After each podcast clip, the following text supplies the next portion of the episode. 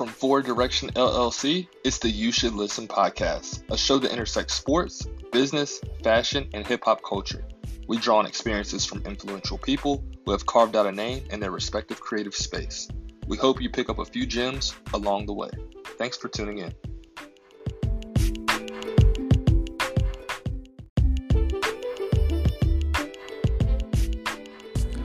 Experiential marketing is a marketing technique that creates experiences between brands and consumers. Wouldn't it be cool if your job was to create memorable experiences for fans while at the same time helping to build brand awareness? Well, that's what Jasmine McCrawford does. She is a marketing maven at a global lifestyle agency that lives at the intersection of sports, entertainment, and lifestyle culture.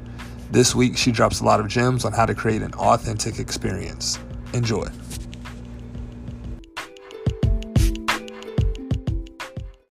Ladies and gentlemen, you are in for a treat. I have the one and only Jasmine McCrawford. Um, Jasmine, go ahead and give the fans and listeners a hello out there. Hi, everyone. How are you? Great, great, great. Um, thanks again for joining us during this time out, uh, as I call it. I don't really want to call it a lockdown because I feel like timeouts are temporary. So we're going to get to go back outside eventually. What do you think? For sure. Definitely a, a 30 second timeout. No big deal. There we go. There we go. Cool, cool.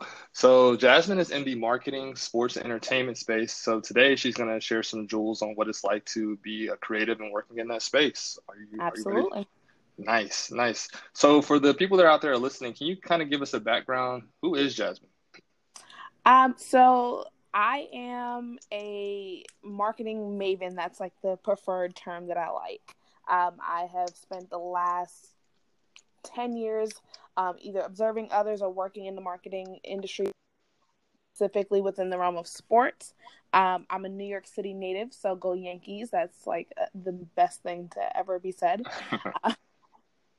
um, but yeah, born and raised in New York. I went to college in Temple at Temple University in Philadelphia, Pennsylvania, um, and then stayed in Philly for a little bit. Worked at Temple in their athletic department, mostly uh, marketing their revenue generating sports, so men's and women's basketball uh, and football, and then left Philly uh, to leave the college realm alone and, and play some professional ball. So um, spent the next couple years freelancing and, and working um, among some of the biggest professional teams and, and sporting events in, in the country. And now I work for a marketing agency.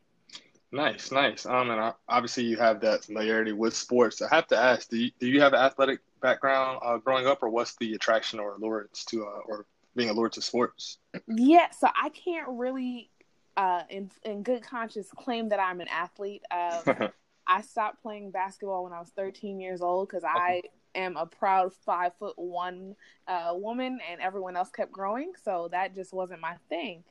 Um, but I did switch over to dance and and I'm more creative in how I express myself. But I've always been competitive, um, and I think that drive of uh, competition and, and seeing how athletes kind of work in that way has connected me with sports. But I've always been a fan of the game, always been a fan of basketball, huge baseball fan, um, and just sports in general. Nice. So being from New York, um, how are you a basketball fan? Do you all have a professional team, or how does that work? being from New York, we have two of every team. Um, okay. With basketball specifically, I am that is my one outlier. So I am a diehard Los Angeles Lakers fan. I've been a Laker fan since '96. There we go. but I, I have to specify that these days because you know we've we've had some additions to our team that make us even greater. But you know, been a loyal fan since '96. But everything else is New York all the way.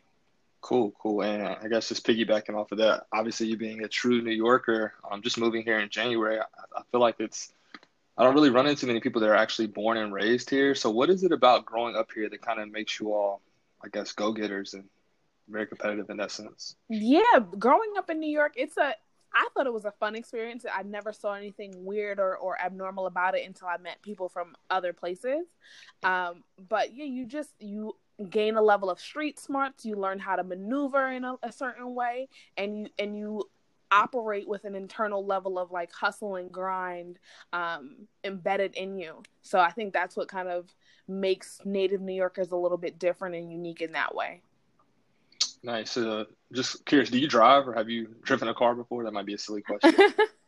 so it's not a silly question. Um, most New Yorkers, native New Yorkers, do not drive. Um, most of my friends didn't even have a driver's license uh, ever. Like some just have a state ID, but I do drive. I learned. My dad was very adamant about teaching me how to drive when I was young, like letting me steer when I was five, drive around the parking lot when I was thirteen, and then by the time I turned sixteen, I got my license, and I've been driving every day since. Nice, nice. Yeah, I actually just sold my car, so I do not miss driving. I'm sure I will at some point, but right now I'm enjoying this. Uh, well, I was enjoying this um, transportation, but I'm in lockdown right now, so we'll see. Um, Time out. So, yeah, exactly. Time out. My fault. so I wanted to rewind a bit. Um, I know you were talking about your education at Temple. Did you go there for undergrad? I know you went to graduate school as well. Did you go there for both? Yeah. So I went to Temple for undergrad. It was my first choice um, and stayed there for four years. So I started as an athletic training major, so same same tie in. Like I knew I wanted to work in sports in some capacity, um, and at the time, all I knew was like athletic training. I was like either athletic training or an agent, and I didn't want to be an agent. Um, so I, I switched my major to public relations and started working more on, on that side. But after graduation, um, my mentor, she worked in our athletic department and um, she was leaving her role, so the opportunity opened up, and I was hired uh, to fill her role. And um, part of the opportunity came with free tuition at Temple, so I got a master's degree while I was there. Nice, nice. Two birds with one stone. Two birds. There, there you go. So, uh, how do you feel like that prepared you, I guess, to step into the professional working space? Each of those degrees. I think that um, any undergraduate degree teaches you a certain level of discipline and how to like navigate um, with deadlines and and working in teams and all those things. Um, from the master's degree standpoint, I the the biggest thing I take away from my program was that it gave me a very very strong network of people within the sports industry, uh, which I am super grateful for and super appreciative of. Like every one of my very first opportunities were some way in t- uh, tied to Temple, which um, the professors there, the alumni there, the administration there, they do a really good job of maintaining close connections with the existing students and the alumni groups. So my master's degree, I definitely attribute to why I am where I am and the people that I know within the sports industry. Nice. And I heard you uh, obviously giving those big shout outs to um, Temple University and working in the college space. How were you able to transition from basically working in college athletics to working for either professional teams or for different marketing agencies? Um, so so Temple was unique in a lot of ways where we didn't have a home football field in the traditional sense. Our mm-hmm. home field was the home field of the Philadelphia Eagles. So in working football games and, and marketing there and, and our event production there, I got to lo- learn a lot about the Eagle staff and how they ran their business. Um, similarly, with our, our basketball games, we played a lot of games at the Sixers home stadium. We do have our own field, but or own court, but we played a lot there. Um, and same thing, learning how they operate, run their ship, um, and so seeing those those distinctions and seeing um, what was possible in the marketing realm, especially through basketball and football, um, I just I just kind of associated myself with the right people and said, okay, like how do you do your job? And then once I learned like what their job consisted of, that's when I decided to make a pivot to the professional space, and and I was felt like I was equipped to do so. Nice, and I know that's obviously a very aspirational job that people look up to that are kind of on the outside. What is it actually like working for a professional sports team or working in the actual for a professional sports league?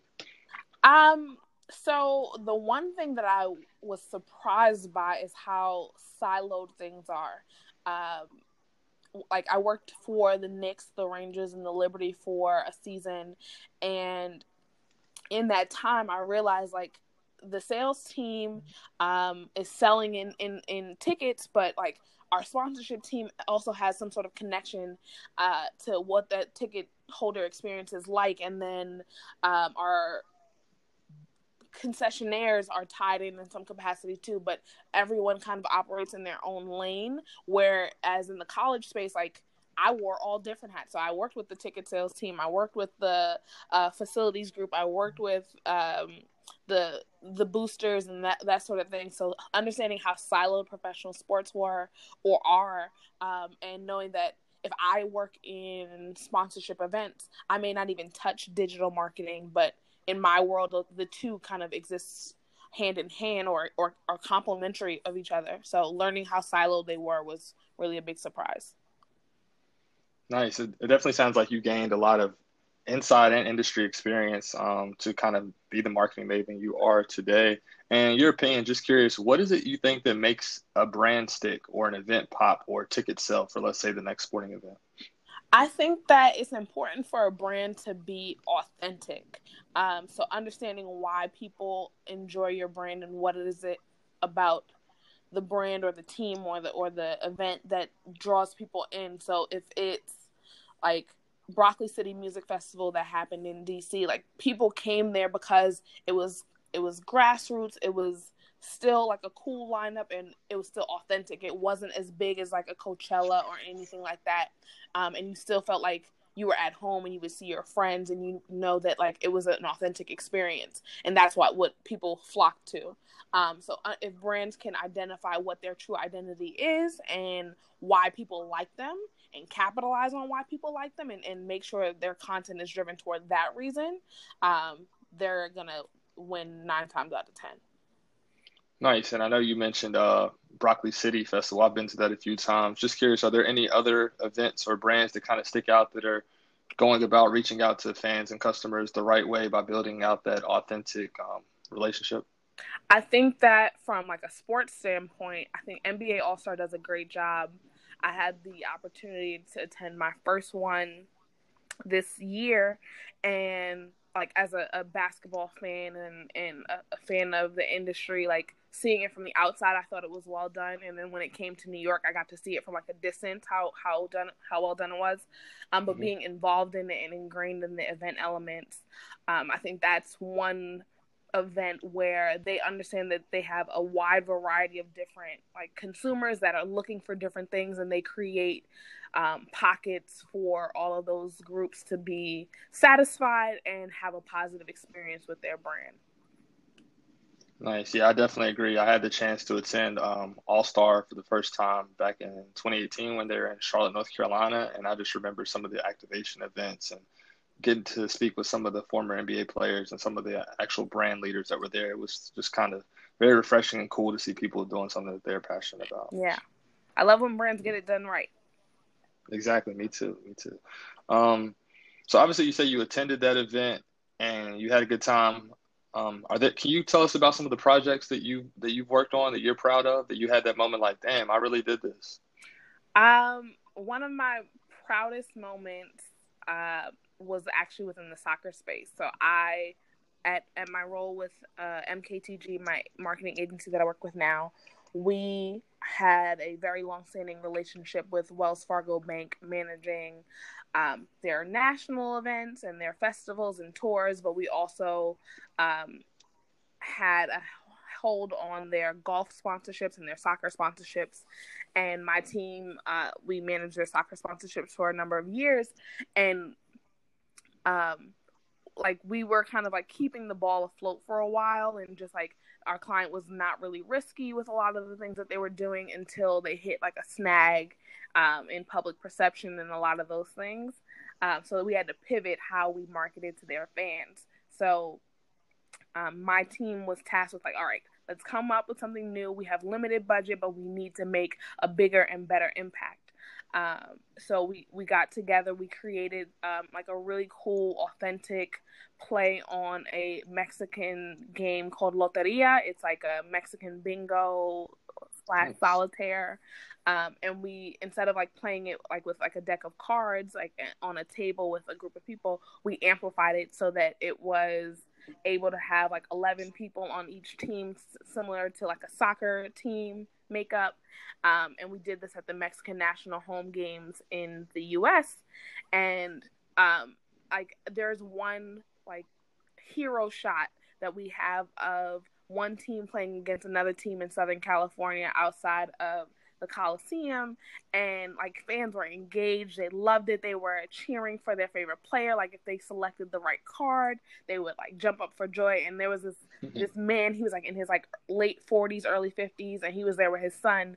And his son picked the winning card that like won them a prize, and their entire team is like jumping in the air. And we had we got that photo, and so that moment was like, yo, we we did something really amazing. We did something really incredible, and my client was happy, the fans are happy, the partnership team at MLS was happy. So we, it was a win for me for sure. That's cool. That definitely sounds like a, a dope interactive um, experience, and hats off for actually pulling that off. Thank you.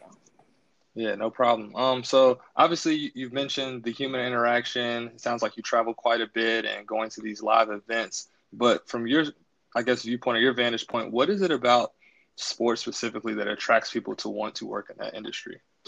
I think that oftentimes people are attracted because it creates a sense of nostalgia for them or it ties them to a positive experience that they've had in their lifetime. Like a lot of people know where they were when their team won the World Series, or a lot of people know how it felt to um, see your favorite player hit that buzzer beater um, and and those feelings don't go away, or and those feelings aren't easily forgotten. Um, so I think that a lot of people work in sports because they love sports, um, and then I think the folks that love sports um, and that are really good at their job work in it because they know the power and the influence that sports has on others, and if mm-hmm. you are someone that works in sponsorship knowing how to amplify the sponsorships to affect those people. Or if you work in uh, ticket sales and it's like how how you can make someone's year or family tradition with that season ticket packet. Or even from like a community standpoint um, like the grassroots efforts of like an nba cares or individual player foundations like the impact that they can have on a local community or a group overall um, is really powerful Gotcha. Definitely, definitely agree. And I wanted to kind of backtrack for those that are listening out there. What is grassroots marketing, just at a high level? Uh, grassroots marketing is when an organization or just a group in general um, goes into a community um, and and makes it like a one-to-one interaction, like a, hand-to-hand interaction. Um, so whether it's like painting a rec room at a local boys and girls club or kind of being on the ground and, and, and showing up in a tangible way for uh, communities or or even like flyers on a poster board like whatever it is depending on your budget can look very different but it's like a hand to hand making an impact that you can directly see. There we go. Appreciate that.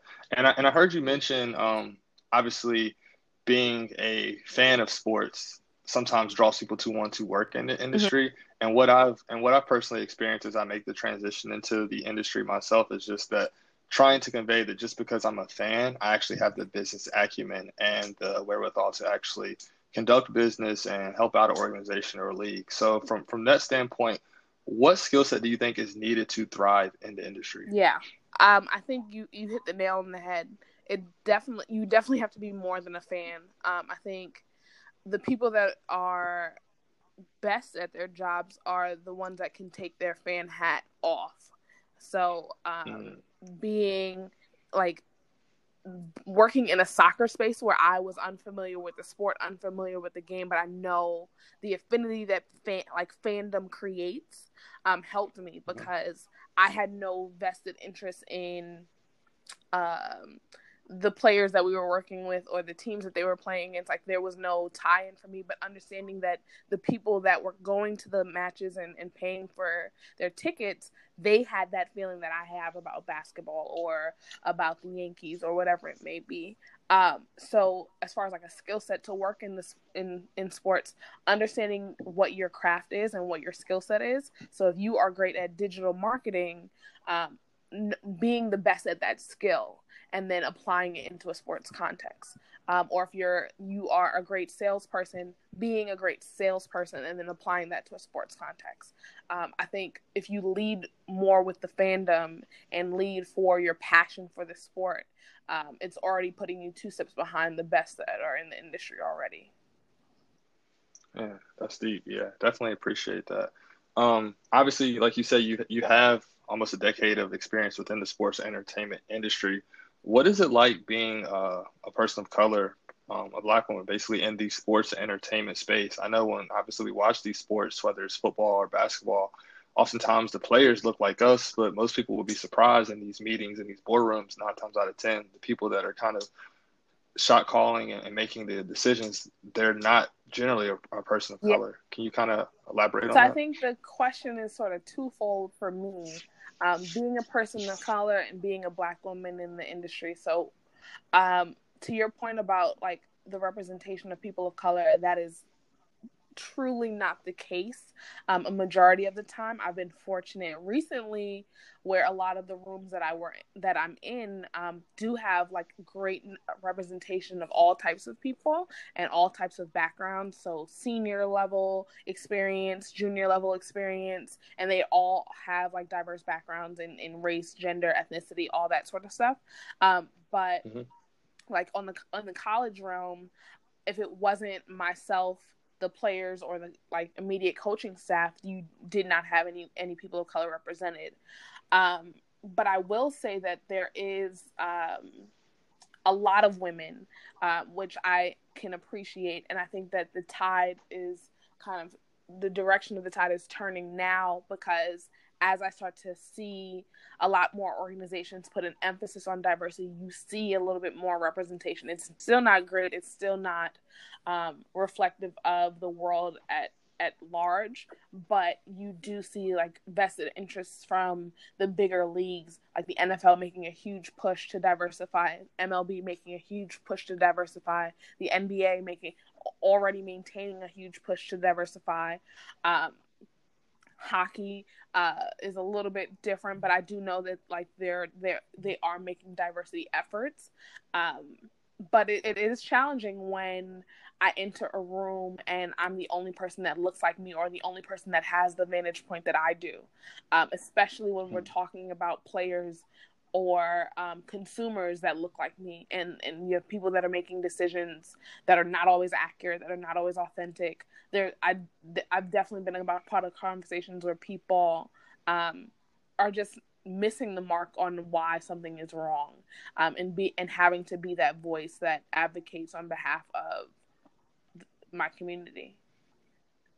Nice. And and i think you hinted on it as well um, but i was to ask you to elaborate um, I follow agent Nicole Lynn, who's one of the biggest um, NFL agents at the time. And I was listening to a podcast, I'm not sure which one, where she was talking about not just having a seat at the table, but also having a voice. So, how do you go about making sure, like you said, that, that your presence is felt in these meeting rooms?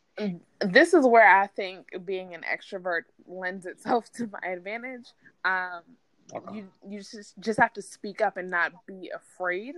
Um, I know I've seen other folks that are a little bit more timid to approach senior leadership or um, hesitant to make a comment or ask a question during a meeting.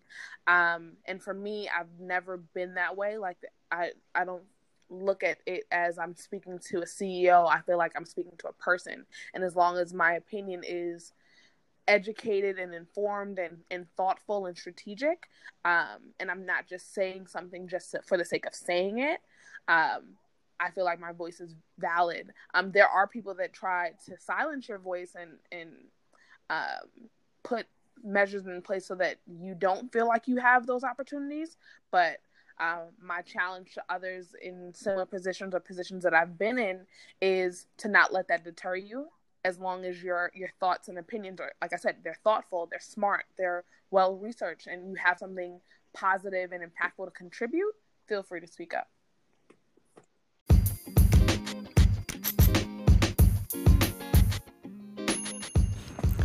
Jasmine has shared a lot of insight. Building an authentic connection and creating memorable experiences is what makes people flock to their favorite brands. Brands get it right when they are able to identify what resonates with fans and what will keep them coming back, but that connection isn't built overnight. If you're interested in creating memorable content and have an idea that you want to turn into a story, let me know. Four Direction LLC is a full house publishing agency that can help you get your story out. Check out the website laydenwilliams.com for more information. Now back to our convo.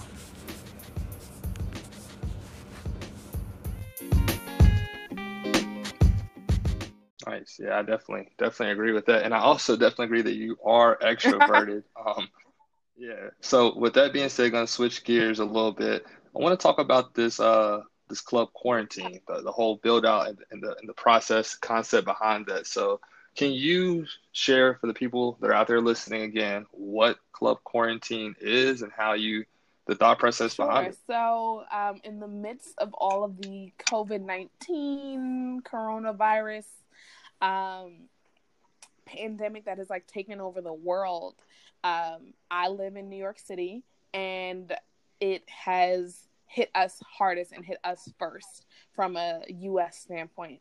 Um, so, with that being said, like a lot of people were forced to stay inside and and me being an extrovert like i wanted to connect with my friends and i wanted to hang out and um, so club quarantine uh, is a virtual party where can where people can come together have a good time listen to music talk laugh dance and and just connect um, and it started out as a so club quarantine started out as a joke essentially. Uh, one of my one of my friends from college, she posted a meme on Instagram um, saying something to the effect of like, "We should have a virtual party um, since we can't go outside and have a real one." And I'm paraphrasing. So myself and another friend of ours from college, we both responded to her within like 60 seconds of her posting it and said let's do this. And like we and so we created a little group chat once we found out that we were all saying the same thing. Um, and i i took it and ran with it. So uh, I, I, I developed um, a zoom link. I i figured out a name and a hashtag and all this stuff. And we we just started out as just inviting our friends. We we made a flyer um, and we invited our friends. And uh, when we started hearing conversation about it, we started seeing like our flyer pop up on people's Instagrams that we didn't know. Um, and so we had our first party, and there was about 60 people that showed up, um, which was like five times what we expected. Um, and so once I saw the response and there was like a room full of people that I did not know, um, that's when my marketing uh, light bulb turned on, and I said, okay, well let me let me market this, let me package it. Um, so I created a social media page for it, um, email. I even took it as far as to create an LLC and, and put a trademark application in for a lot of the stuff that we're doing, um, and and press go. And thankfully, um, we have seen a lot of growth over the last two and a half weeks that we've been hosting parties. We're almost we're at around 700 Instagram followers. We have about um, 30 people to 60 people constantly at our parties um, every time we throw them, and then our engagement on social media is super impressive. Anytime we post a flyer, um, for every two likes that we get, we get one share. So that's uh, like every two people one out of every two people are sharing our information to their network. Um, so it's it's grown to be something really cool and really fun and way more than what we ever expected from one instagram meme.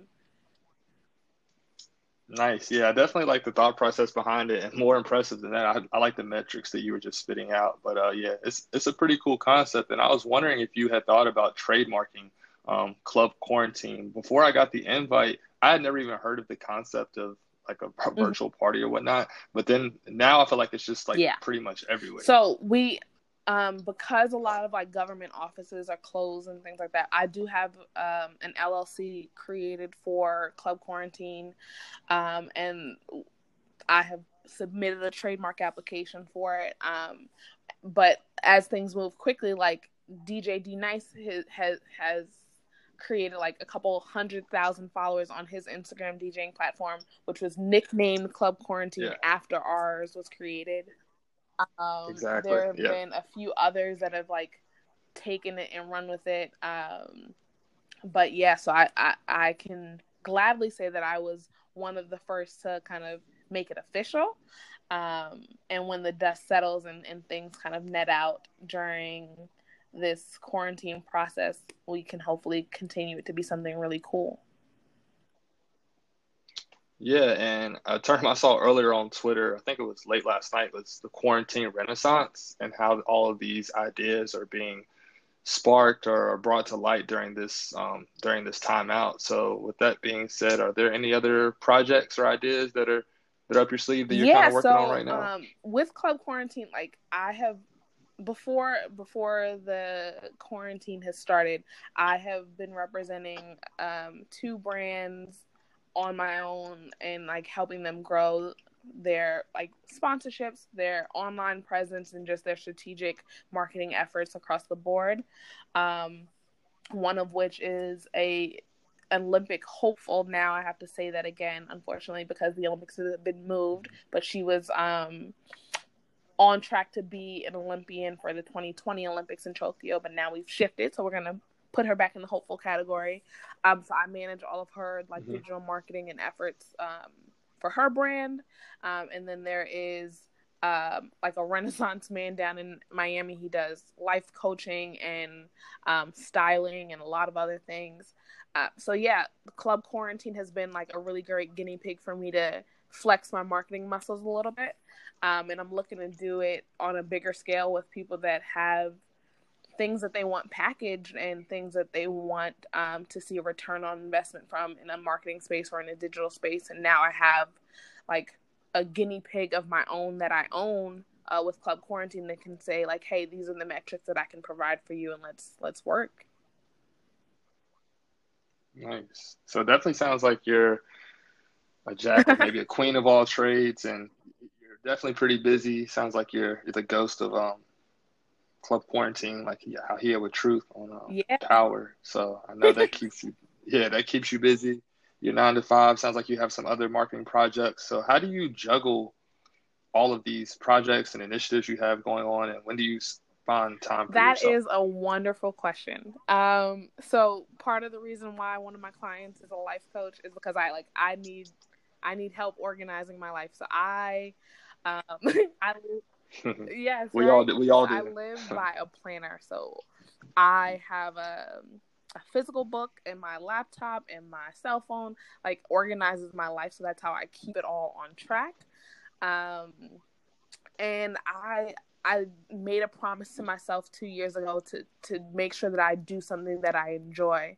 So I've I've I'm a dancer. I write poetry, I DJ, I love music, so I create music playlists, like all those things. I make sure that I incorporate them into my daily routine so that I have something that fuels me and excites me, even though my work does that as well. Um, and then mm-hmm. the one thing I will say, which is unfortunate, and this is not a tip for your listeners, I don't get much sleep. Um, and, and even oh, yeah, okay, even in the midst of quarantine and like everyone's working from home and, and supposed to be relaxing, like I go to bed at like 4 a.m. and then I wake up at like 8 a.m. and then start my day all over again. So if anything I can improve on today, it would be finding more time to sleep. Gotcha. I think a better question would have been, what is it that something that you do not do? Something that I, I think that don't would have do. been a, a Um, better question. Yeah, because you literally sound you do it all. So um, yeah, things I, I don't play basketball. That's the one thing I don't do. Um, but if you challenge me to like a like a free throw contest, I I will give you a run for your money. Uh, there we go. there so we yeah, go. I, there's go. not a there's not a lot that I I don't do. Um, and like like I said, for me, it's all about being authentic. I know what I'm good at, and I know what I'm not. So if you ask me, "Hey, Jasmine, we want you to sing uh, the national anthem," not happening. My vocal not there. But if you want me to dance to someone else singing it, I got you. I can do that. Uh, so yeah, just learning what my strengths are, learning um, what I'm good at, and, and trying to do it all in the time that I have on this earth. Nice. And staying busy obviously is something something you're good at and also being productive. How do you what inspires you when let's say it's raining outside, you're, kind of tired, you have a lot of projects or you have a lot of stuff to do at work, but you don't necessarily feel like working on it. What inspires or what drives Um, you? so I'll give you the the most authentic and transparent answer that that I come up with. Uh, so for me, Okay. I spent when I moved back to New York and was working professionally. I was a, a, essentially a freelancer, so I had to go out and like fight for contracts. I had to go and network my butt off and like meet as many people as I could, um, so that I had some sort of income coming in.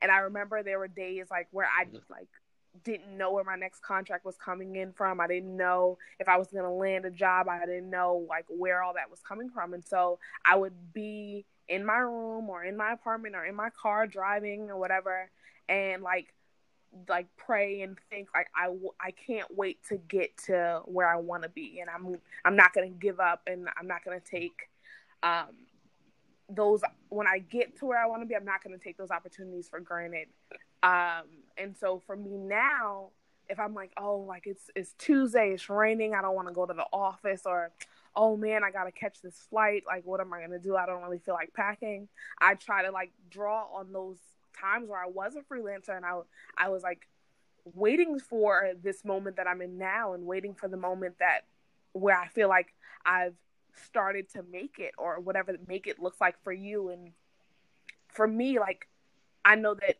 2014 Jasmine would have killed for this opportunity so 2020 Jasmine can't take it for granted so that's always been my motivation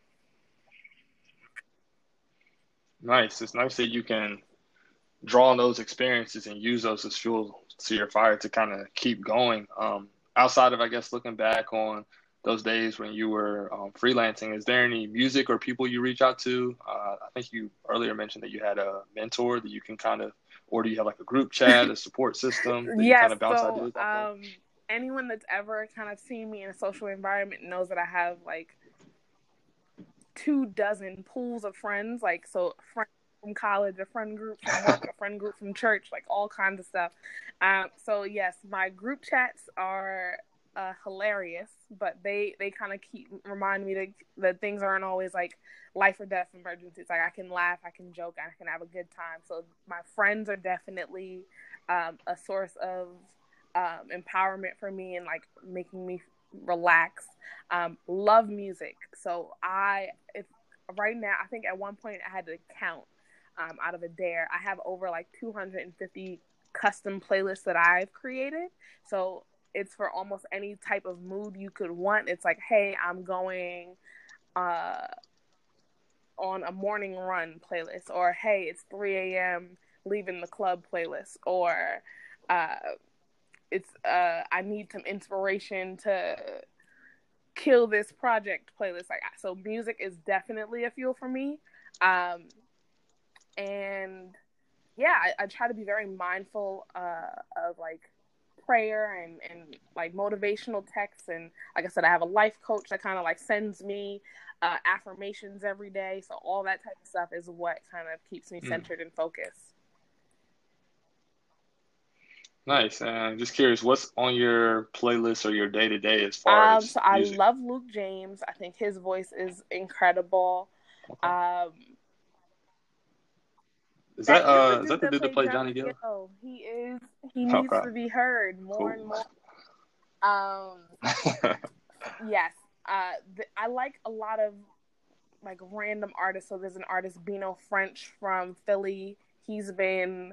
Uh. I've been a fan of his for maybe six or seven years now. Uh. Yeah, D Smoke is somebody that I've been listening to recently. I like his stuff. Rapsody, I love her stuff. J. Cole, um, can I can always press J. Cole and, and be happy and find my my, my Zen space. Um, but yeah, like one hit wonders Nice. from the '90s and early 2000s are, are my happy place, and I'll round it out with like a OG uh, Stevie Wonder. There we go. There we go. That sounds like you have a a very good taste palette. Kind I of have try. something from each genre. So definitely have some good taste. Yeah, cool. Um, as we wrap things up, what is your advice or recommendation for someone listening out there that wants to work in a creative space such as marketing? So, advice um, know your strengths. So, if you are not a creative person, I definitely suggest you pivot. Um, but if you are, like, we live in a an age where you don't necessarily need a cosign from a big brand or a big league. If you can create a buzz on your own and and like flex those creative muscles on your own, go for it. Uh, so whether it's you have a nine to five and you're looking for outlets to be more creative, find a way to make your job fun and and make it marketable to yourself so that they know that hey um, our intern Ashley on the marketing team is killing it. She's coming up with all these new ideas or whatever. Or uh, John in marketing for whatever he's doing, like is killing it and creating all these new ways. That's what what got me to stand out and got people to advocate for me and and help me move mountains. Um, so being able to tap into your resources, even if it's if you don't feel like you have the power or the authority to create the ideas, share them, um, make them real, uh, and and go from there. Nice, and I think the biggest takeaway that I have just from our conversation is I really like your emphasis on flexing your creative muscles. Absolutely. If you got them, you got to show them off. If you haven't tra- exactly, if you haven't trademarked it, I might uh, I have to put a bid in for that. Someone else, so go ahead, yeah. figure it out. cool, cool. Um, yeah, and I think I also wanted to ask uh, clearly because we're in this timeout right now. What do you think the future of marketing looks like, specifically uh, pertaining to sports and entertainment? Um, I think that for space, anyone who ever doubted digital marketing is eating their words. Like that's the one, the one thing that this whole timeout has shown that people can galvanize in ways online than uh, anyone could have ever expected. Like the fact that we have virtual parties and cooking clubs and book clubs and mom groups and whatever it might be. Like family reunions I know are being had on online and birthday parties and like all types of stuff. Um, I do think that like I work in experiential marketing, so I do think that there is something that um, to be said about being face to face and human interaction because we're all even craving it now that we're in this timeout. Uh, but I think that coming mm-hmm. out of this, there is going to be a lot of creative things done online and a lot of new outlets for people to to show themselves and their brands on through a screen. Nice. Yeah, I definitely agree. Before this, before the last two weeks, I don't think I used Zoom once. In the last three weeks, I probably used it no lie more than and I know at least probably fifty to sixty times. For club quarantine, so. exactly. Exactly. I still have a I still have a bone to pick with club quarantine. You know I was what? waiting outside as, for about twenty minutes last week. So. And, and door woman, I can uh, I can own up that we we've learned some things along the way. So there have been some long lines and, and waits, but we, we had a conversation with the bouncers and the security team, so everybody should be smooth right now. All right, sounds good. Sounds good. So um, before we um, I guess get off this conversation, I want to put you in the hot seat for a second. Just ask you Let's some questions. First question: Day party or after hours? After hours, 100%. That is without a doubt. okay. Cool. Um, group chat or group FaceTime? Group FaceTime. Um, I need to see everyone's interactions when we have a conversation. Okay. Million dollar question flats or drums? Flats, flats, and more flats. No drums over here ever. okay, I hear you. I think I'm on the same accord with that. Um, there we go. Yeah. Three people you would like to pregame with and why? Um, three people. First would be uh, Mr. Sean Combs, Diddy himself. One, he owns a lot of liquor and he knows how to party, so we'll put him in there. Um, number two would be uh, Taraji P. Henson because she looks like she has a lot of fun and knows how to party. Um, and then lastly would be uh, my my personal branding icon, Miss Karen Civil. Okay. Yeah, that sounds like a, a dope pregame. Hopefully, I'll get the invite to that one. There we go. And last question live music or live DJ? Um, live music there's an asterisk, but we'll go with live music. I love a good DJ, especially one that can blend well. That's what my ears trained for. But um, I, there's nothing like hearing like percussion in front of you to like get you dancing. That's that's where I'm going. Nice. Yeah, I definitely appreciate a good DJ, but I don't think anything hits like like live music when you're out with your friends, kind of moving around. I think the live music set will definitely set it off. Absolutely. So I have to ask, what's the first thing that Jasmine's going to do when this timeout is over? Um, when this timeout is over, I am going to see my friends. I'm going to see my family. I need brunch on the menu with bottomless mimosas. Like all of that has to happen, but it's gonna happen in like the not not the original release party of all this, like the 2.0 version once everything is settled and sanitized completely that's when I'm going out to hit the streets. It sounds like sounds like a good idea. Definitely going to do that as well. I feel like once they raise the, I guess the bar, so to speak, that everyone's going to rush to go outside. So definitely want to play it safe. Mm-hmm. For sure. Yeah. And last, how can people get connected with you to kind of stay in the know, whether it's with your um, events or with Club Quarantine? How can they kind of follow your social media handles? Um, so to follow what's happening with Club Quarantine, we are on Instagram at the Club Quarantine, all spelled correctly.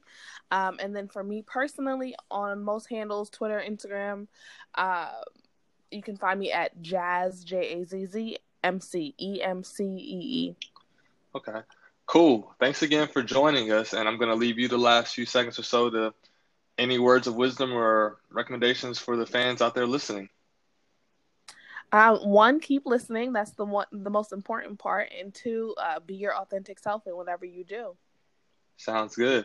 Thanks again, Jasmine, and we will be in touch. Thank you. All right, we're out, y'all.